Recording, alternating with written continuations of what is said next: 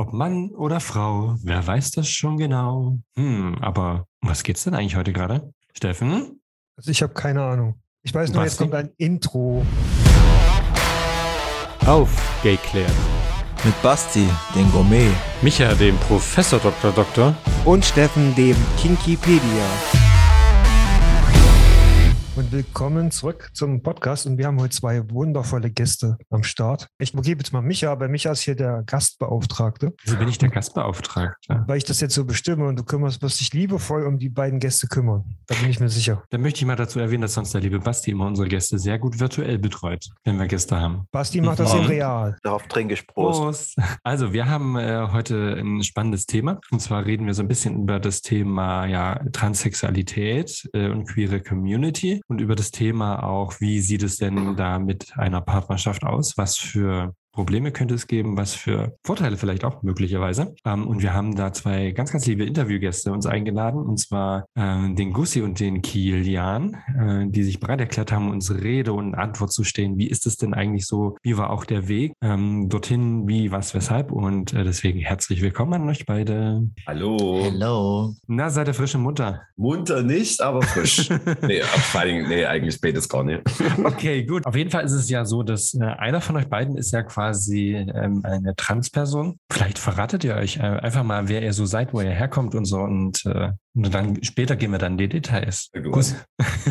Das ist so typisch in der Partnerschaft. Die beiden sind übrigens zusammen. Ne? Deswegen ist einfach so, wer spricht jetzt als erstes? Mhm. Natalie. Ich bin Kilian, bin 22, bin mittlerweile aus Dresden und ich bin Transgender. Du bist quasi ein äh, Transmann sozusagen. Da gehen wir auch nachher nochmal genau drauf ein, was das heißt. Und dann noch fehlt noch die andere Person daneben. Ich bin der Gussi, beziehungsweise der Gussfehler. Ich bin äh, DJ, Moderator, Entertainer, Spaßmännchen für alles, was Veranstaltungen angeht aus Dresden. Ähm, ich moderiere unter anderem auch äh, Boys TV aus der Boys Bar in Dresden. Das ist während der Corona-Zeit so ein bisschen entstanden, dieser Livestream.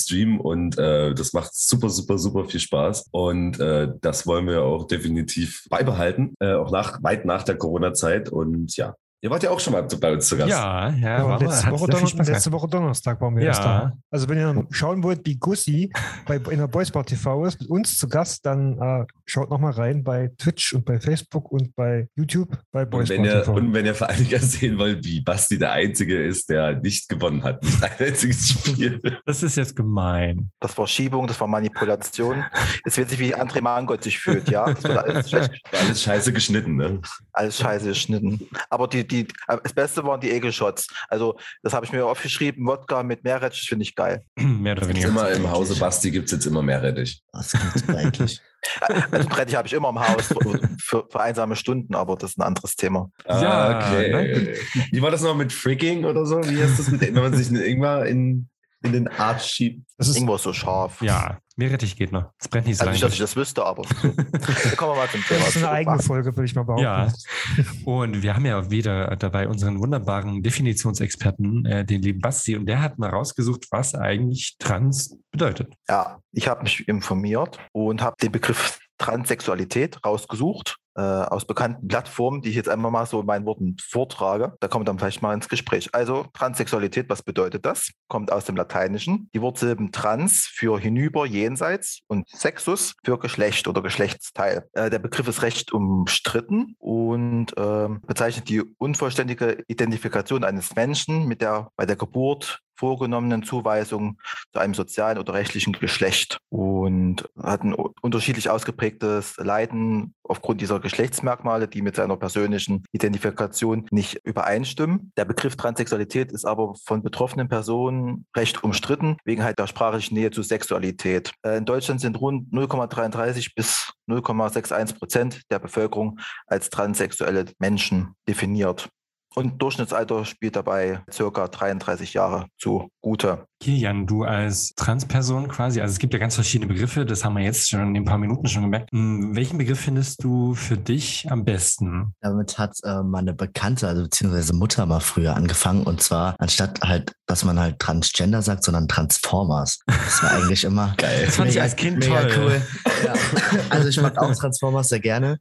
Ja. Und ich finde find den Begriff einfach super dafür. Den habe ich noch nie gehört, ehrlich gesagt, in dem Zusammenhang, aber mir gefällt der tatsächlicherweise, wenn ich so drüber nachdenke. Das hat auch so ein, so, finde ich, irgendwie einen Begriff, der irgendwie gewisse Stärke irgendwie, mit dem ich Stärke verbinde auch. Als Der Kind. Kian kann sich in einen Opel Astra verwandeln. Wenn er ah, ja, ich bin nicht so der Opel-Fan, naja. Aber gut, äh, anderes Thema. Auch nicht.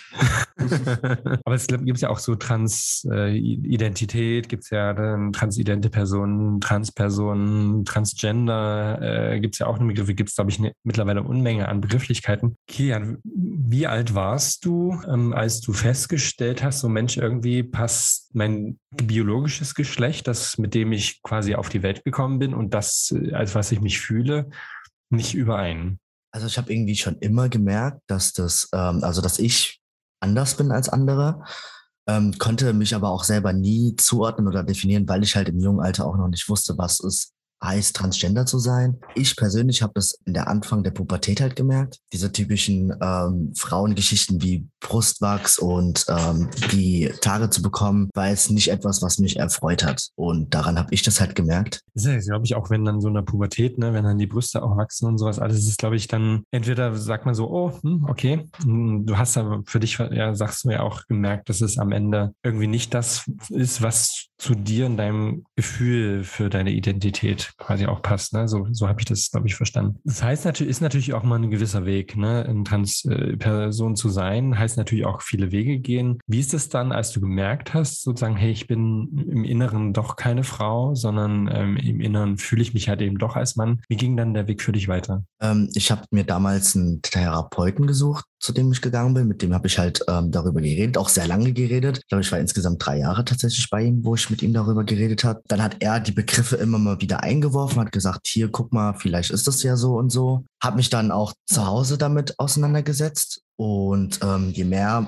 wir auf dieses Thema Transgender eingegangen sind, desto eher konnte ich mich damit identifizieren. Ja, das war sie- den Weg für dich auch gefunden hast, ne? für dich das auch zu definieren wahrscheinlich, ne? Was ist jetzt eigentlich mit mir los? So nach dem Motto, was bedeutet das eigentlich? War ja wahrscheinlich auch schwierig gewesen für dich, klar zu sagen, okay, das ist jetzt so, oder? Oder war das für dich ein einfacher Schritt quasi? Weil du hast ja schon gesagt, drei Jahre Therapiebegleitung ist ja schon ein, ein gewisser Schritt, den man auch geht, ne? Ähm, das war eher eine Erleichterung, weil ich Mhm. auch nach langer Zeit wusste, was mit mir los ist, was ähm, in mir vorgeht.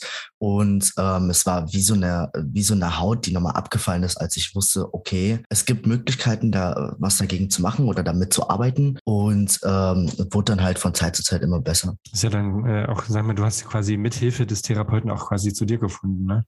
Genau. eigentlich Ja. letzten Endes. Das ist eigentlich super. Und am Ende war es ja dann so, dass natürlich ähm, nicht nur die Identitätsfindung eine Rolle spielt, sondern natürlich auch geschlechtsangleichende Maßnahmen. Und da hat der liebe Basti auch was vorbereitet. Da können wir uns ja gerne ergänzen. Was gibt's denn da so an typischen geschlechtsanpassenden oder angleichenden Maßnahmen? Also unter dem Oberbegriff von geschlechtsangleichenden Maßnahmen gehören die Therapien wie Gabe von Geschlechtshormonen oder äh, Unterdrückung von Hormonbildung oder dann halt die operativen Eingriffe. Wie ist denn das ähm, eigentlich, äh, wenn man so als Frau geboren ist und dann zum Mann quasi wird? Was sind denn da so für Eingriffe, äh, Kian? Kannst du vielleicht äh, aus deiner Sicht sagen, was sind so Eingriffe, die du auch, die vielleicht auch bei dir oder welche Behandlungen sind bei dir auch erfolgt? Ähm, also im Grunde ist es leicht gesagt, indem man einfach sagt, das, was als, was man als Frau hat, kommt halt weg und das, was man als Mann hat, kommt halt hin. Wie zum Beispiel bei der Mastektomie zum Beispiel, das ist die Brustentfernung und bei der Hysterektomie, das was, also sind beide Dinge, die ich schon gemacht habe, ist Gebärmutter und Eierstockentfernung. Und das ist dann praktisch so, das sind auch die ersten Schritte in die Richtung halt. Wie alt warst du da? Puh,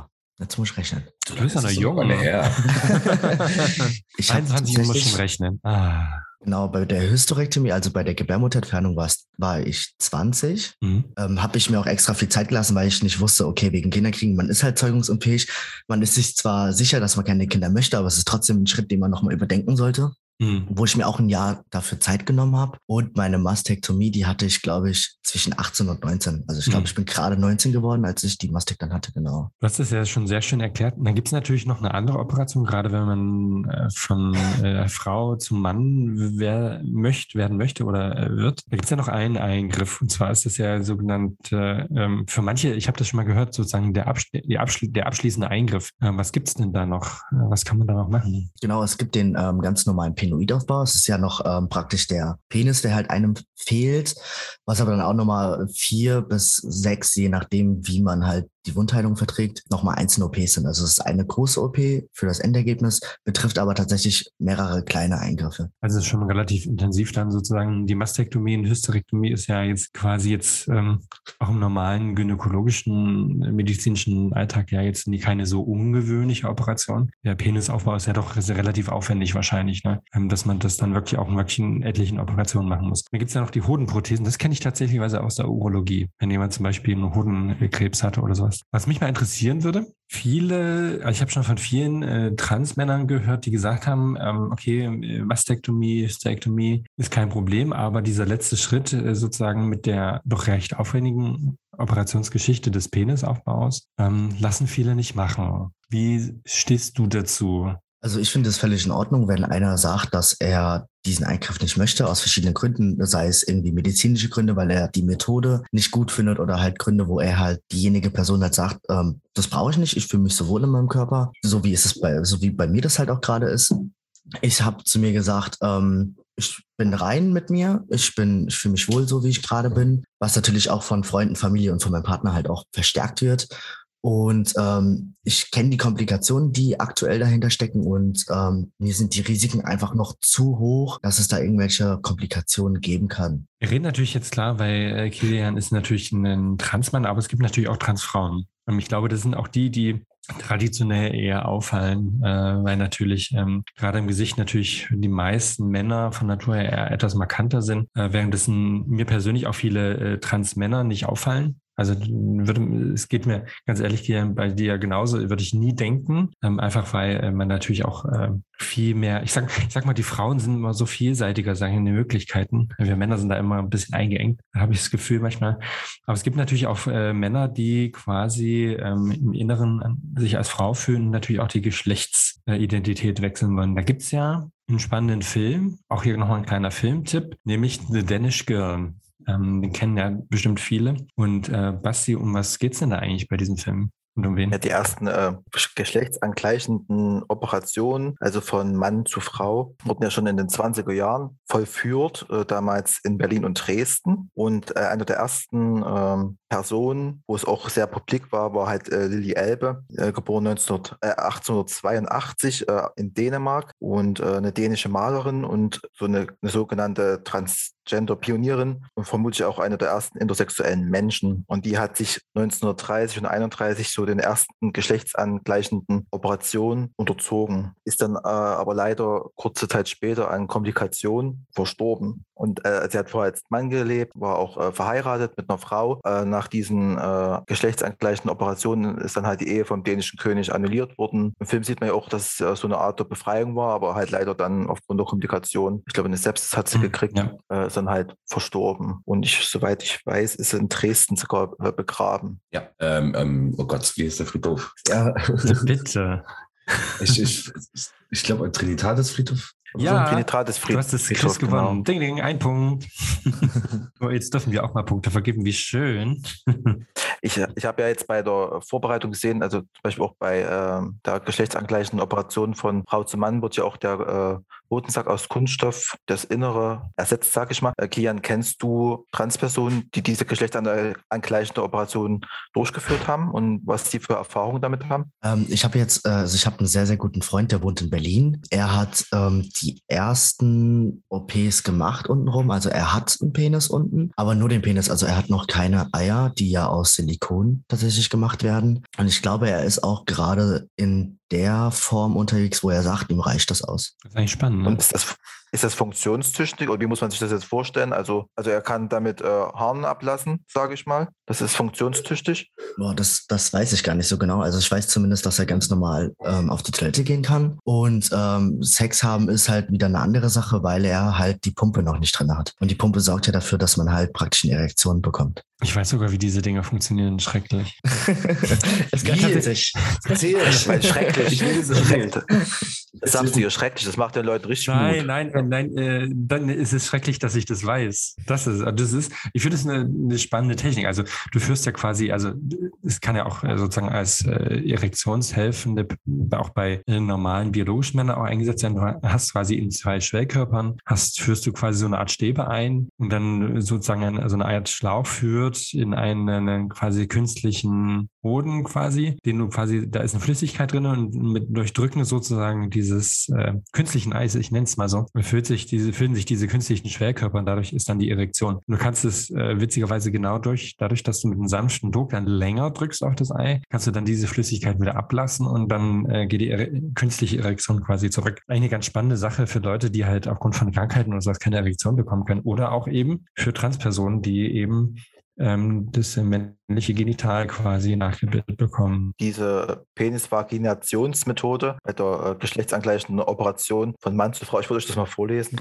und dann mal, wie das so für euch klingt. Also ein Teil der Eichel wird mit Samen der Blutgefäße und Nerven aus dem Penis herausgelöst und äh, der entsprechende Stelle wieder eingenäht. Und dadurch entsteht dann halt die neue Klitoris, durch die erhaltenen gebliebenen Nervenenden dann später das sexuelle Lustempfinden ermöglicht. Ebenfalls herausgelöst wird die Harnröhre und entsprechend gekürzt. Die Hoden werden genau wie der Schwellkörper am Penisschaft restlos entfernt. Klingt ein bisschen Technisch. technisch. Ich habe tatsächlich mal eine Animation gesehen, wie das gemacht wird und fand, fand hatte sehr Angst. So, ich ich habe da irgendwie mal ein Bild gesehen, das sieht da ein bisschen aus so wie eine Banane, die geschält wird. Ja. So die in ihrer einzelnen, es ist, glaube ich, auch ein großer Schritt, auch jetzt, glaube ich, von Mann zu Frau. Also es ist generell ein großer Schritt. Ne? Jede OP ist ja auch mit Risiken äh, behaftet. Kian, gab es bei dir damals irgendwelche Komplikationen oder hast du das alles gut überstanden? Bei mir war das sogar sehr, sehr gut. Ich habe die mit, also ich bin damals, ich war in Düsseldorf zu meiner Mastektomie und hatte sehr viel Glück, dadurch, dass ich halt sehr kleine Brust hatte, habe ich jetzt auch keine überwiegend großen Narben. Und ähm, der Arzt meinte zwar, dass es eventuell nochmal zu, zu einer Korrektur kommen könnte, ähm, weil ich halt genau an der Grenze war, aber es war tatsächlich so gut, dass ich nach drei Tagen schon das Krankenhaus verlassen konnte. Man ist in der Regel immer so fünf Tage in der Regel da, hat ja danach noch die ganzen Drainagen drinne, aber ich glaube, ich hatte meine Drainagen, glaube ich, zehn Stunden drinne und dann wurden die auch rausgenommen, weil die einfach nichts mehr gefördert haben. Also ich hatte da richtig viel Glück. Das ist ja ähm, wirklich dann, hast einen guten Wundverlauf quasi auch gehabt. Ähm, bist ja auch noch jung, da geht das noch. Es ist ja auch immer so die spannende Frage, wie man sich da, ob man danach auch zufrieden ist. Ne? Ich glaube, bei der Mastektomie, das ist mittlerweile auch bei der plastischen Chirurgie ja wirklich viel äh, passiert, auch die letzten Jahrzehnte, dass es ja wirklich auch bei allen Brustoperationen ja mittlerweile so ästhetisch auch schön ist, dass man ähm, auch für sich sagt, okay, damit bin ich zufrieden wenn alles gut geht natürlich. Gibt es irgendwas, was du vermisst äh, jetzt aus deiner weiblichen Vergangenheit, wo du sagst so, hm, Nee, überhaupt nicht. also nicht, das also ist so eine habe Frage, die immer mal wieder aufkommt. ich hab mich das auch immer wieder selber gefragt, ob das, ähm, also man zweifelt nicht, ist, man kann das nicht Zweifel nennen. Man fragt halt, ähm, weil das halt schon eine Entscheidung ist, die dein ganzes Leben verändert, die halt auch nicht mehr rückwirkend machend ist. Und ähm, tatsächlich aber nicht. Also ich habe das immer, also ich habe es mir immer im Kopf abgespielt und dann hab, ich habe nie was gefunden. Also überhaupt nicht. Würde ich jetzt den Penisaufbau machen, dann würde ich was finden tatsächlich. Dann würde ich öfters zweifeln, aber ähm, jetzt überhaupt nicht, nein. Ja, du fühlst dich, glaube ich, gerade sauwohl, so wie du bist, ne? Ja, So mein Total. Eindruck. Und das ist ja auch das Wichtige dann, dass man wirklich dann für sich sagen kann, so, da, jetzt bin ich für mich perfekt. Jetzt haben wir ja ganz viel über Geschlechtsteile und Geschlechtsorgane geredet. Dann wollen wir jetzt mal ans, ans Eingemachte gehen. Ich sehe da quasi im virtuellen Raum schon ein leichtes Lächeln. Bussi, ähm, wie, Ja. habt ihr euch eigentlich, wie habt ihr euch eigentlich kennengelernt? Wir haben uns kennengelernt durch einen Zufall. Also er war schon mal irgendwann mal Gast in der äh, Tanzbar in Dresden hier. Und ähm, eine Freundin von mir, die Michelle, ähm, hat da in der Garderobe gearbeitet und da muss er schon da gesessen haben. Und ich kam äh, nachts nach einer durchzechten DJ-Nacht aus den Boys noch in den Luden auf eins. Eins Feierabendgetränk, was dann bestimmt 50 wurden. Oh, oh. Und die Sache war, er sah, muss da gewesen sein und wir müssen uns auch schon unter, unterhalten haben miteinander. Ähm, aber so wirklich viel hängen geblieben ist er nicht. Zwei Jahre später dann bin ich in derselbigen Tanzbar als DJ zur Karaoke-Nacht und er kommt ans DJ-Pult, tippt mich auf einmal von hinten an. Na, kennst du mich noch? und ich habe mich dann erstmal umgedreht und mein Gesicht ist erstmal stehen geblieben und war kurz auf Pause gedrückt und ich dachte mir so, äh, Wer ist das? oder Was ging ist das? Und das, ne, nicht was, sondern wer ist das? Und, Wer, welche, wer, woher kennt der mich und wie, woher sollte ich ihn kennen wahrscheinlich, ne? Richtig. Und dann meinte er dann so, Michelle, Garderobe? Und dann wusste ich schon, hat schon ein bisschen geklickt. Ich so, ah, okay. Also irgendjemand von Michelles Fans, Followern, weil es ist eine ziemlich große TikTokerin, kann man schon sagen. Und äh, war dann für mich auch ein Haken dahinter. Er hat dann seine Sachen abgegeben und ist dann wieder runtergegangen. Und ich da hab, hatte wieder meine Ruhe. Dachte ich zumindest.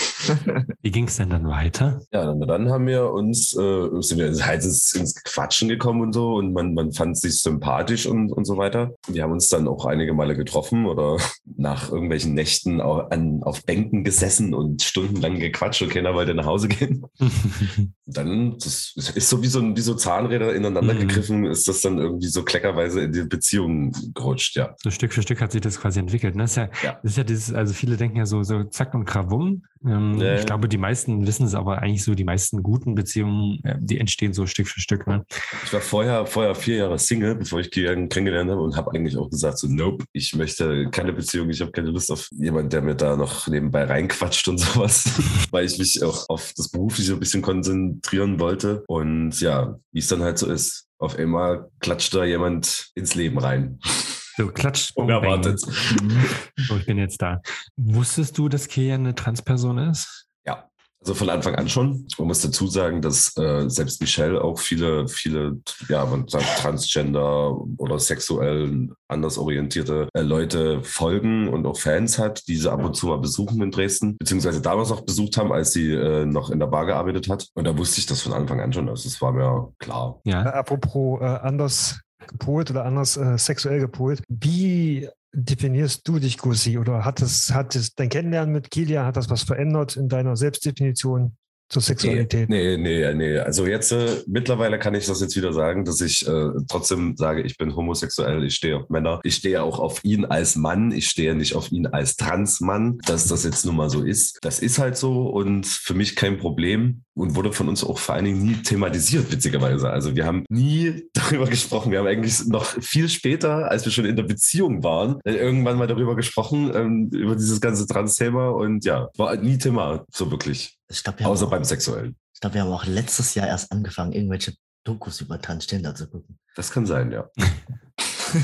Ja, warum, ja, warum auch? Ne? Also eigentlich war ja klar, du wusstest, dass Kilian quasi trans ist. Ähm, damit war ja eigentlich vieles oder das meiste wahrscheinlich klar für dich auch. Ich habe mir, ich hab mir erst äh, überlegt, okay, in der ersten Zeit, wo wir zusammengekommen sind, so, okay, gut, zählst du jetzt denn doch unter die Pansexualität, weil du hast dich ja in den Menschen verliebt und nicht in das Geschlecht. Aber ich habe das dann irgendwann gesagt, ja, nee, das ist Quatsch. Ich bin, ich stehe, ich kann jetzt nie, weil wenn ich pansexuell bin, müsste ich ja auch sagen, okay, gut, ich kann mich vielleicht eine Transfrau verlieben oder so. ne? Oder eine Frau an oder, sich. Oder in eine Mhm. Frau an sich. Und das ist ja nicht der Fakt. Ich stehe Mhm. auf ihn als, als, als Typ. Und damit ja, ist eigentlich relativ klar, ne? Du bist quasi ein schwuler Mann, der halt einen Mann liebt. Ist halt so. Und das ist dann der, äh, glaube ich, entscheidende Punkt. Nun ist es natürlich auch irgendwann so, ähm, kann man ja davon ausgehen, dass dann irgendwann auch mal das erste Mal gemeinsam irgendwie im Bett dann, oder auch eben nicht im Bett, vielleicht auch woanders. Nein.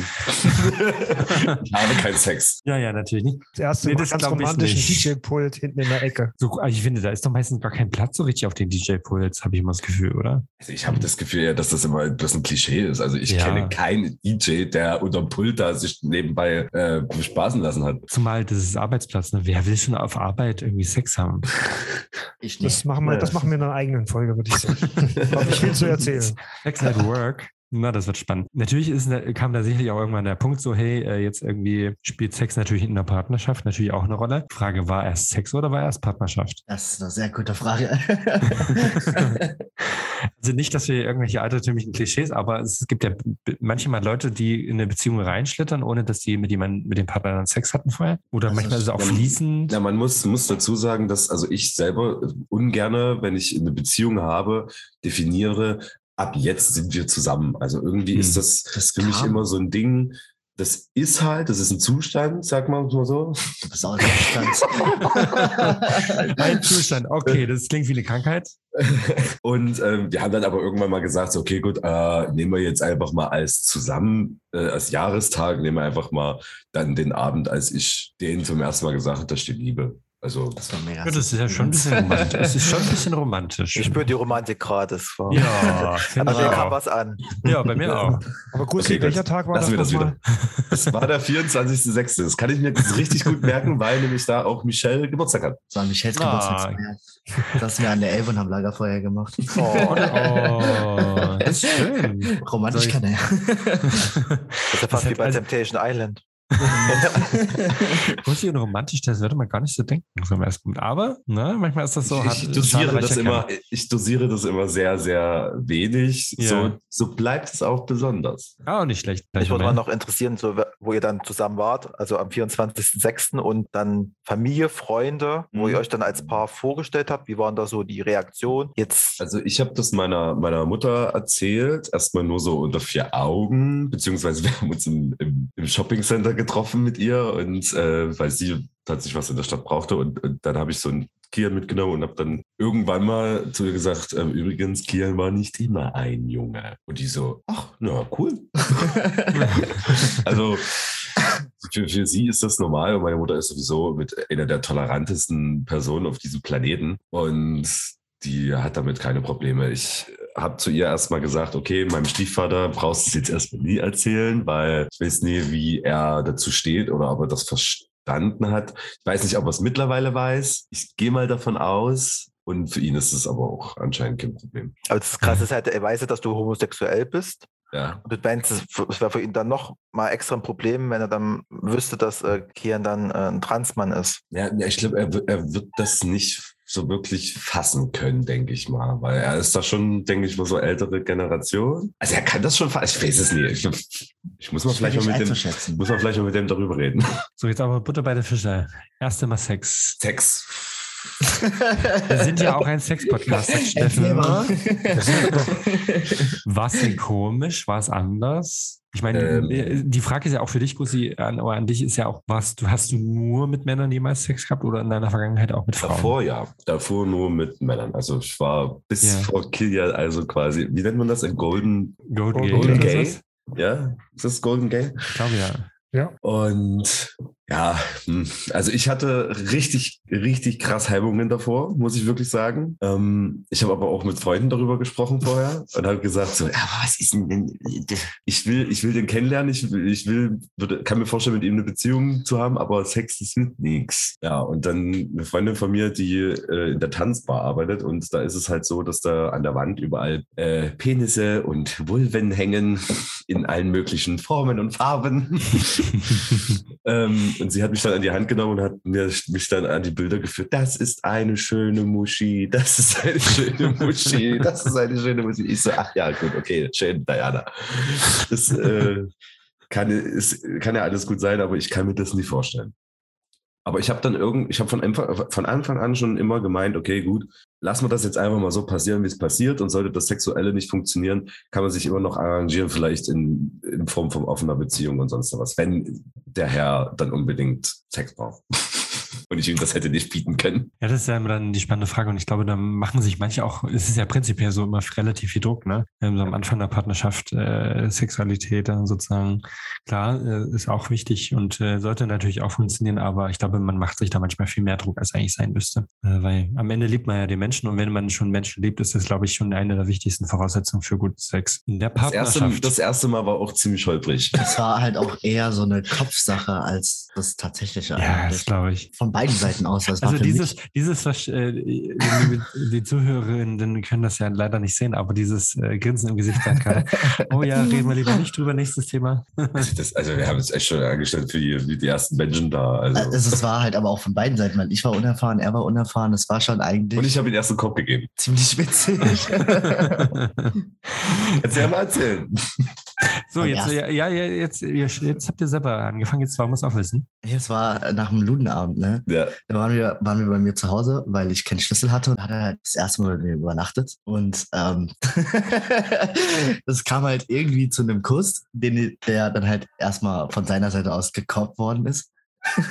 Ich habe meinen Kopf weggedreht. Ah, oh, Aber, aber es, war, es war eher oh. so unterbewusst, unterbewusst, bewusst, irgendwie so. Und beim zweiten Mal kam es aber, war es aber von deiner Aber Seite ich habe das nicht gemacht, weil ich das nicht wollte, weil ich, ich dachte mir wirklich so, oh nee, wirklich machen wir jetzt hier den typischen DVD-Abend jetzt gerade. Wird das jetzt so in die Richtung hier gehen? So, ich will einfach nur hier Sex haben. Nein.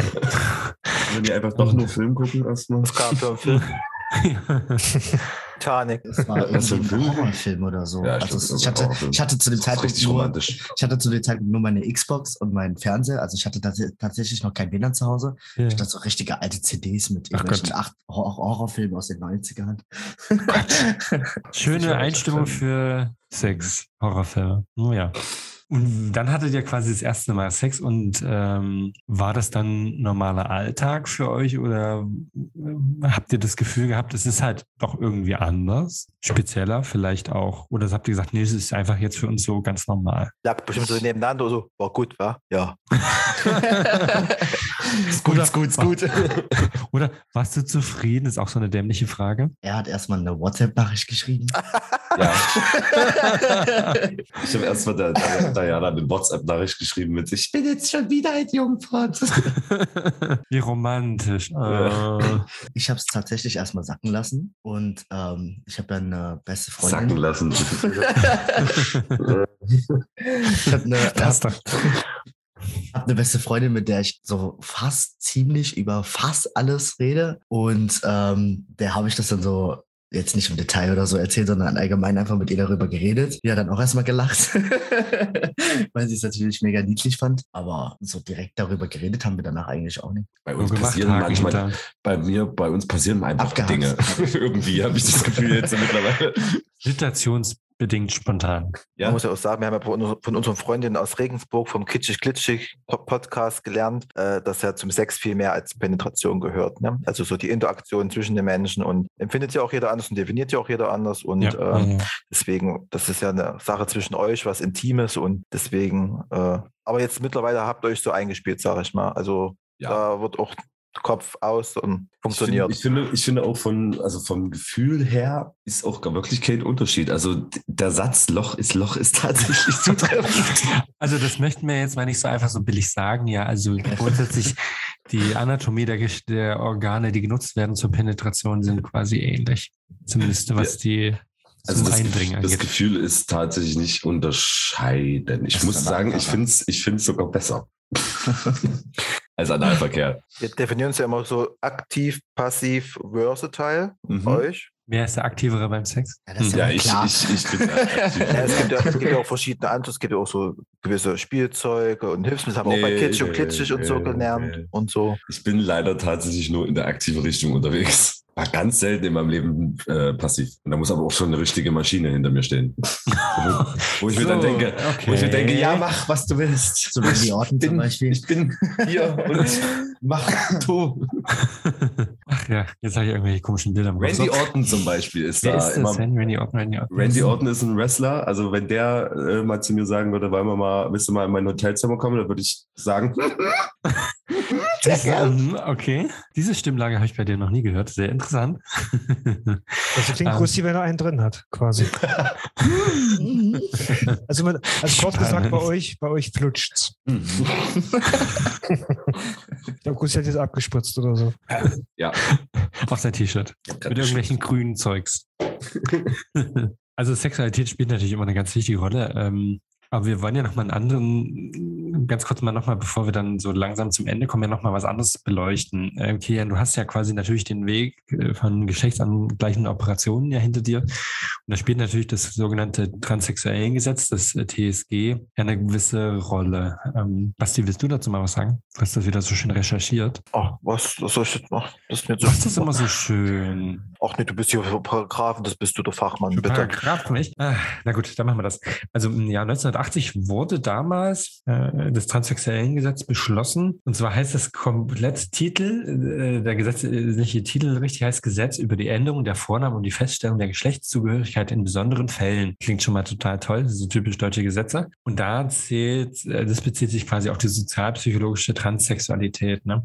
Ähm, am Ende war es ja so, es gab keine Regelung vorher, wie Menschen unter welchen Bedingungen ihre Geschlecht ändern können. Ähm, und das sollte sozusagen damals die Möglichkeit geben, die klaren rechtlichen Grenzen dafür geben, unter welchen Bedingungen das passieren kann, dass man die Geschlechtsidentität äh, passend zur Geschlechtsrolle auch äh, zusammenführen kann. Das ist das Entscheidende gewesen. Das hat allerdings weder die Anpassung quasi des Vornamens an die empfundene Geschlechtszugehörigkeit vorgesehen, ähm, noch den, äh, die Änderung des Geschlechtseintrags im Geburtsregister. Ähm, das hat sozusagen andere Gesetze, die da eine Rolle spielen, waren dann viel wichtiger. Die Feststellung der Geschlechtszugehörigkeit kann zusammen mit der Vornamensänderung oder in einem nachfolgenden Verfahren beantragt werden. Und da sind ja quasi so ein paar Dinge, äh, zwei psychologische Gutachten irgendwie spielen dann eine Rolle in manchen Bundesländern. Hier, wie war das bei dir? Du brauchst ja wahrscheinlich auch ein Gutachten, oder? Wie war das? Also bei mir war das so, ich war tatsächlich drei äh, Jahre bei meinem normalen Therapeuten. Der war aber nicht befugt dazu, mir sämtliche Schreiben für das hm. weitere Vorgehen hm. halt äh, auszuhändigen, weswegen ich dann auch erstmal in Frankfurt am Main, ich bin in Frankfurt am Main geboren,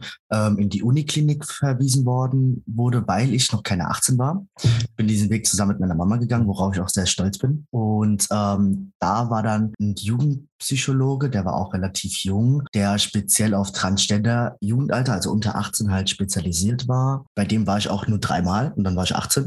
dann hat er mich nochmal an einem anderen Therapeuten überwiesen, bei dem ich dann letztendlich bis vor zwei Jahren auch war. Und ähm, dort war ich dann auch nochmal ein Jahr, bis er mir dann das sogenannte Indikationsschreiben gegeben hat. Das ist praktisch das Go fürs Testo. Mit diesem Schreiben bin ich dann zurück in die Uniklinik zum Endokrinologen, der mit mir dann auch nochmal zwei, dreimal gesprochen hat und der mir dann letztendlich auch das Rezept für das Testosteron gegeben hat. Genau, da muss man halt auch äh, regelmäßig zum Arzt ähm, Blutkontrollen machen lassen, muss auch mit ihm sprechen, man muss auch sämtliche Anträge bei der Krankenkasse vorreichen. Äh, bei der Mastektomie ist es zum Beispiel so, du brauchst ähm, zwölf Monate Hormontherapie, also ein ganzes Jahr musst du auf Testosteron sein und 18 Monate normale Therapie, bis du praktisch äh, der Krankenkasse aus ähm, die erste OP machen darfst. Also es ist schon zeitlich alles ge äh, gegliedert, wie du ab wann was machen darfst, weil jeder Körper halt auch unterschiedlich auf die Hormonbehandlung reagiert. Und wenn man halt zu früh damit anfängt, kann es halt wirklich zu sehr schweren Komplikationen kommen. Wie fandest du jetzt diese Abläufe? Fandest du das, hast du dich mal in irgendeiner Art so diskriminiert gefühlt oder irgendwie äh, schlecht behandelt oder äh, von oben herab oder so?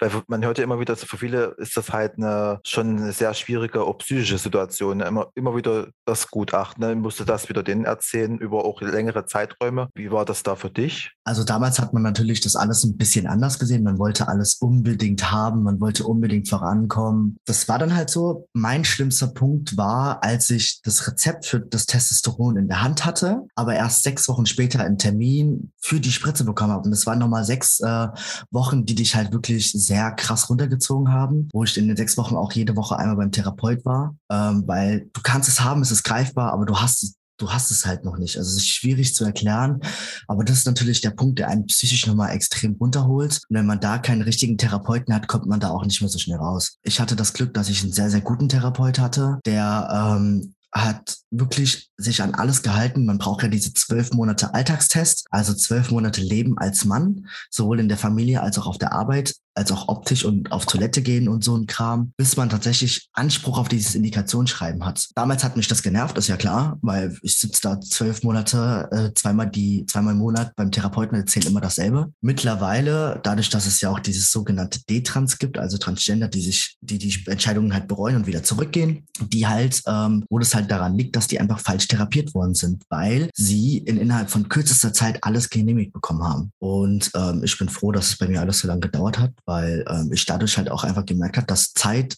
das A und O bei diesem Weg ist. dass du dir auch selber Zeit lassen konntest, ne? Für dich, genau, äh, ja. dir das auch zu überdenken, nicht zu sagen, so jetzt machen wir das und zack, fertig, sondern dass du, sag ich mal, auch, natürlich ist ja wirklich auch, wie du auch sagst, eine gute therapeutische Begleitung von einem Therapeuten, der eben das auch versteht und Ahnung von das, von dem hast, hatte, um was es den Menschen auch geht am Ende. Das ist, glaube ich, was ganz, ganz Wichtiges. Ne? Ich habe bei sehr vielen Transgendern, die man halt aus der Community halt einfach mal ähm, kennen, kann man jetzt nicht sagen, aber die man halt einfach mitbekommt, was man mitliest, dass die auch sehr oft sagen, ja, dann machst du halt alle OPs in einer Operation, da liegst du aber auch zwei, drei Stunden unterm Tisch, sollte man vielleicht nie machen. Und ähm, kenne auch Transgender, die halt ihre, ihren großen Penisaufbau nicht machen können, weil sie halt Lungen- und Herzprobleme haben, ähm, weil sie ihrem Körper halt auch die Zeit einfach nicht geben. Und das ist halt der Fehler daran und es ist halt auch ein Fehler der Therapeuten, weil es zu viele Therapeuten gibt, die sagen, ja, hier bekommst du alles und jetzt tschüss, weil sie einfach überlastet sind, weil sie einfach ausgelastet Mhm. sind. Ich kann das völlig verstehen, dass ähm, wenn man in der Situation ist, dass man so schnell wie möglich das alles hinter sich bringen möchte. Aber äh, man sollte sich, wie du gerade gesagt hast, schon Zeit nehmen. Also lieber langsam und gut als schnell und dann irgendwie, wenn man dann irgendwelche Situationen, wo man dann sagt, okay, hm, Also hätte es mal lieber anders gemacht. Ich muss mich nochmal korrigieren, man braucht ähm, sechs Monate tatsächlich für ähm, sechs Monate Hormontherapie und 18 Monate Normaltherapie für die ähm, erste OP. Und ich habe, glaube ich, meine erste OP nach 13 Monaten Hormon gemacht. Also es lag nicht daran, Also dass relativ ich lang sozusagen. relativ lang. Also es lag auch daran, ähm, als ich den Antrag gestellt hatte, wurde der einmal abgelehnt weil einfach ein, ein Papierstück gefehlt hat, was aber so an sich kein Problem war. Was das Ganze natürlich ähm, nochmal verzögert hat. Durch den Jahreswechsel hat sich das dann auch nochmal verzögert, deswegen Mhm. war es letztendlich zu Mhm. spät. Aber ich habe da nicht im Krankenhaus äh, angerufen und Druck gemacht, hier, wenn Platz frei wird, ruft mich sofort an. Also habe ich gesagt, ob es jetzt jetzt ist oder in einem halben Jahr, macht keinen Unterschied mehr. Also es ist äh, umso besser, weil das Testosteron halt pro Monat immer besser anschlägt. Ich glaube, was in der ganzen Diskussion, vielleicht habt ihr das ja auch mitgekriegt, die letzten Monate, transsexuellen Gesetz ganz abschaffen ähm, oder ähm, vereinfachen. Da gibt es ja verschiedene Diskussionen. Ich glaube, das ist so mein Empfinden. Es ist, glaube ich, nicht so einfach, wie man sich das auch vielleicht als Laie vorstellt. Man muss das, glaube ich, auch trennen. Einmal die rechtliche Seite natürlich, aber auch andere ist es natürlich auch durchaus ja der Gedanke des Schutzes auch für die Person, ähm, die eine andere Geschlechtsidentität als die biologische hat. Ich glaube, ähm, Kian, du hast das, glaube ich, sehr gut beschrieben, gerade auch, ähm, wie wichtig das auch ist, ähm, sich Zeit zu lassen für sich. Klar, manche wissen das schon seit klein auf, dass sie definitiv im falschen Geschlecht sind, aber ich glaube, es gibt auch viele, die es eigentlich noch gar nicht so richtig wissen, ähm, ob es nun wirklich das ist. Es gibt ja auch Personen, die quasi weder das eine noch das andere Geschlecht sind, quasi auch äh, im non-binären Bereich ja auch nochmal, wie man das so nennt, ähm, unterwegs sind. Da ist es natürlich auch mal noch mal eine ganz schwierige Sache. Steffen, Basti, habt ihr Fragen noch? Kilian, musst du jetzt eigentlich das Testosteron weiter dauerhaft nehmen oder fällt das irgendwann weg? Oder ist das schon weggefallen? Ähm, es gibt ein Intervall von 10 bis 12 Wochen, die man das immer nehmen muss. Bei mir war es zu Anfang so, ich habe ähm, das erste Mal eine Testosteronpulle sind 10 Milligramm und ich habe beim ersten Mal die halbe Dosis bekommen und nach sechs Wochen dann nochmal eine ganze Dosis. Und dann wurde ich eingependelt auf alle zwölf Wochen. Und dadurch, dass ich mir halt zwischen Mastektomie und Hysterektomie, also zwischen Brustentfernung und Gebär Gebärmutterentfernung ein Jahr Zeit gelassen habe, wurde ich vom Abstand her kürzer eingestuft, also dass ich praktisch in einem kürzeren Abstand mehr Testo bekomme, weil ich halt noch die Östrogene in meinem Körper habe. Und die Östrogene arbeiten ja immer noch gegen das Testosteron, Ja. weswegen das Testosteron nicht 100% wirkt. Und das ist auch sehr, sehr gefährlich. Da muss man auf jeden Fall drauf achten, weil als ich dann meine Hysterektomie hatte, bin ich ja kurz danach hierher gezogen und hatte neuen Endokrinologen. Ihm ist es Mhm. aber nicht aufgefallen und somit war ich überdosiert. Das heißt, ich habe zu viele Hormone gehabt. Das hat sich negativ auf, ausgeprägt. Also auch in, dem, in den Alltag negativ auf, äh, ausgeprägt. Man war ziemlich schnell gereizt, man, also man war schlechter gelaunt. Zwischenzeitlich auch sehr äh, depressiv. Und da muss man auf jeden Fall auch selber darauf achten, wie fühle ich mich gerade, muss mit seinem Arzt darüber sprechen, wie geht es mir gerade, was auch ähm, immer sehr, sehr schwierig ist, weil die Ärzte ja auch nicht immer viel Zeit haben, aber in der Regel alle z- 10 bis 12 Wochen. Basti, hast du noch eine Frage? Man hat mir ja verfolgt, letztes Jahr wollten ja FDP und äh, Grüne Dieses das äh, DSG ersetzen, über dieses Selbstbestimmungsgesetz ersetzen und äh, ist ja abgelehnt worden. Ich weiß nicht, ob du, wie weit du da informiert bist, warst. Gut. Würdest du da, hättest du das als Erleichterung empfunden, diesen, diesen Ersatz? Also ähm, ich bin da komplett gegen tatsächlich. Dafür hassen mich auch einige Menschen, aber das ist völlig vollkommen in Ordnung. Es ging eigentlich hauptsächlich darum, dass das Selbstbestimmungsgesetz einfach aufgelockert wird, dass man sagen kann, ich bin so und so, ich lege das hin und das ist genehmigt. So. Finde ich nicht in Ordnung, weil Menschen äh, neigen gerne mal dazu, dumme Entscheidungen zu treffen. Und das auch in einem Jugendalter. Es ist halt leider nur mal so, es ist kein Geheimnis. Und ich finde es nicht in Ordnung, dass ein äh, 17-Jähriger hingehen kann und sagen kann, das und das bitte jetzt sofort und kommt nach drei Jahren dann wieder und sagt, nee, doch nee. Und darum geht's in meinen Augen einfach. Ich finde es gut, dass man sich dafür einsetzt, dass man dieses Gesetz einfach lockert, damit wir es einfacher haben.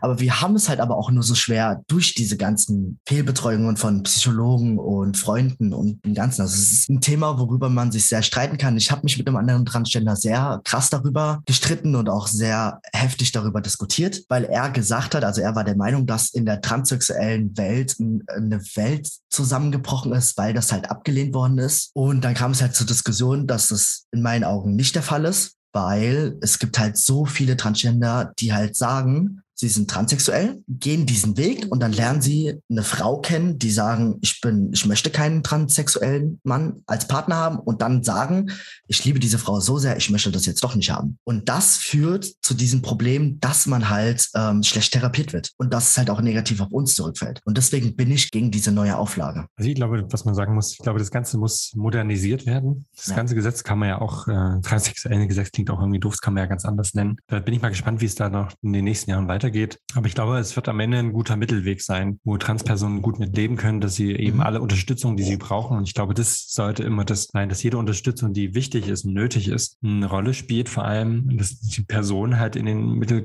im Mittelpunkt dann kommt, aber natürlich auch gewisse Vorgaben gibt, die einfach auch einen gewissen Schutz auch bieten vor eben, wie du, Kian, das so schön gesagt hast, auch falschen Entscheidungen, die man manchmal aus einer Situation heraus auch trifft. Und ich glaube, das kennt jeder auch. Also ich finde auch, dass wir in Deutschland zumindest sehr, sehr viel Glück haben, was unser Trans also was unser äh, Gesetz angeht. Es gibt viele Länder, die sind da viel, viel schlimmer dran. Und ich bin froh, wie es jetzt ist.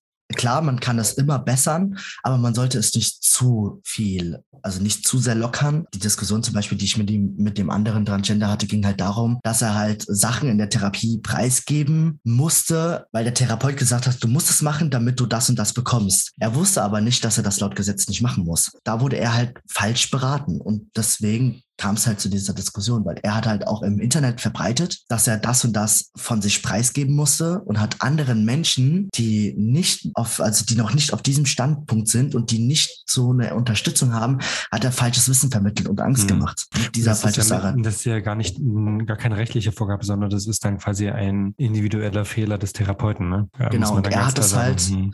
und er hat es halt auf diese Ablehnung des neue, der neuen Gesetzauflage geschoben. Mhm, okay. Also es ist auch bei uns ein Riesenstreit Thema. Das glaube, ja, das glaube ich, ähm, äh, das habe ich auch gemerkt. Also es gab, man hatte ja so am Anfang das Gefühl, dass irgendwie alle Transpersonen plötzlich so äh, wütend sind, aber dann im Nachhinein hat man festgestellt, nee, das ist viel differenzierter. Aber es ist wie immer so, die, die am lautesten schreien, die nimmt man natürlich als erstes wahr. Dabei müssen halt auch 2022 wird es ja erst dann auch von der Liste von der WHO gestrichen als ja.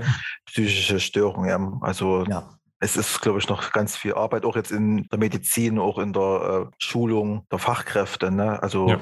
Jetzt nicht nur Mediziner, auch Pflegekräfte und so, auch was jetzt durch das Thema dann mal äh, Altenpflege und so auf uns zukommt. Es muss auf aber alle Fälle durch Fachpersonen, ich denke mal auch durch beratende Fachpersonen, die vielleicht auch selbst äh, betroffen sind, einfach äh, weiter geführt wird und auch, auch sich auch von der Medizin das äh, zunutze gemacht wird, auch dann betroffene Personen als Fachperson dazu zu ziehen und äh, dazu. Ich ähm, denke auch, je mehr, also je mehr man daran arbeitet mit Leuten, die halt betroffen sind, desto eher ist es einfacher, dieses Gesetz für alle richtig rauszubringen, sage ich mal jetzt so leicht gesagt, dass es für alle auch konform ist.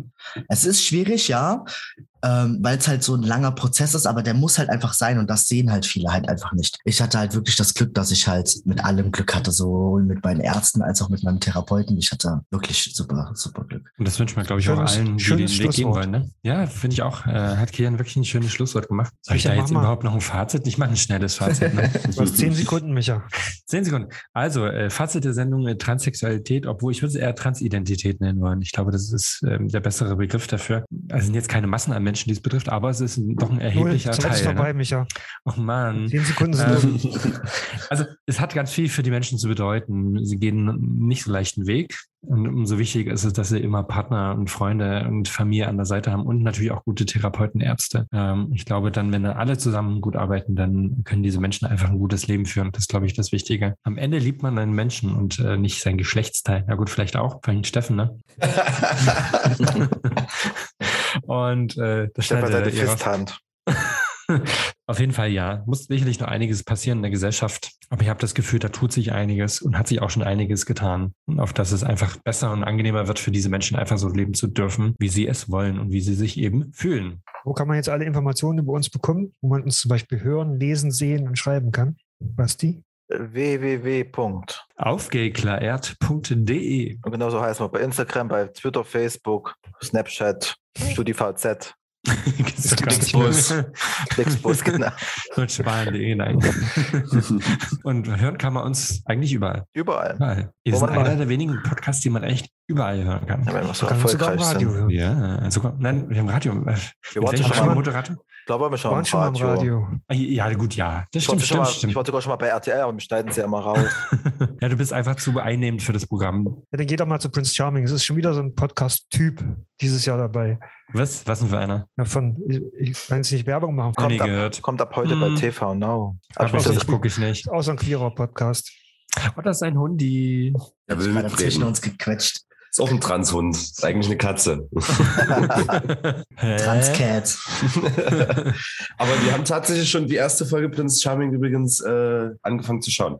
Nicht spoilern, bitte. Nichts bei genau. Oh, ihr habt noch nichts gesehen? Dann Nein. Ich habe ich hab nur die ersten 20 Minuten gesehen, aber ich will den Rest ja auch noch gucken. ich musste erst Kampf der Realitas jetzt vorhin zu Ende gucken und jetzt fange ich dann Prinz Charming Nicht an. Spoilern, das habe ich auch noch nicht geschafft. Ja, Es wird langsam stressig, ne? Sommerhaus geht bald wieder los. Ich sag Das geht, ja auch noch. Ende. Temptation, Temptation Island VIP. Gut, das schneide ich eh alles raus, also würde ich sagen, vielen herzlichen Dank, dass ihr unsere Gäste wart und so offen gesprochen habt. Ja. Immer wieder gern. zum Passt auf zweiten unseren Mal. Kinky Teddy auf. Mhm. Ja. Der sitzt da hinten auf Der dem sitzt da ganz oben, ja. Also ist eher eine Holzkiste, aber sitzt oben drauf. Immerhin nicht drin, sondern drauf. In diesem ja. Sinne würde ich sagen, wir hören Vielen uns Dank. in zwei Wochen. Wir bedanken Oh ja. uns bei euch. Wir sehen Genau. uns in Dresden. Sehr gerne. Wieder. Genau. Und Basti, Micha und Kilian gehen jetzt noch schlucken und äh, ich, ich schneide Podcast. Ja, das Ich bitte drum. nee, ich gehe jetzt schlafen. Gute Nacht. Nach die. Nach die. Schnitt. Bis dann. Tschüss. Tschüss.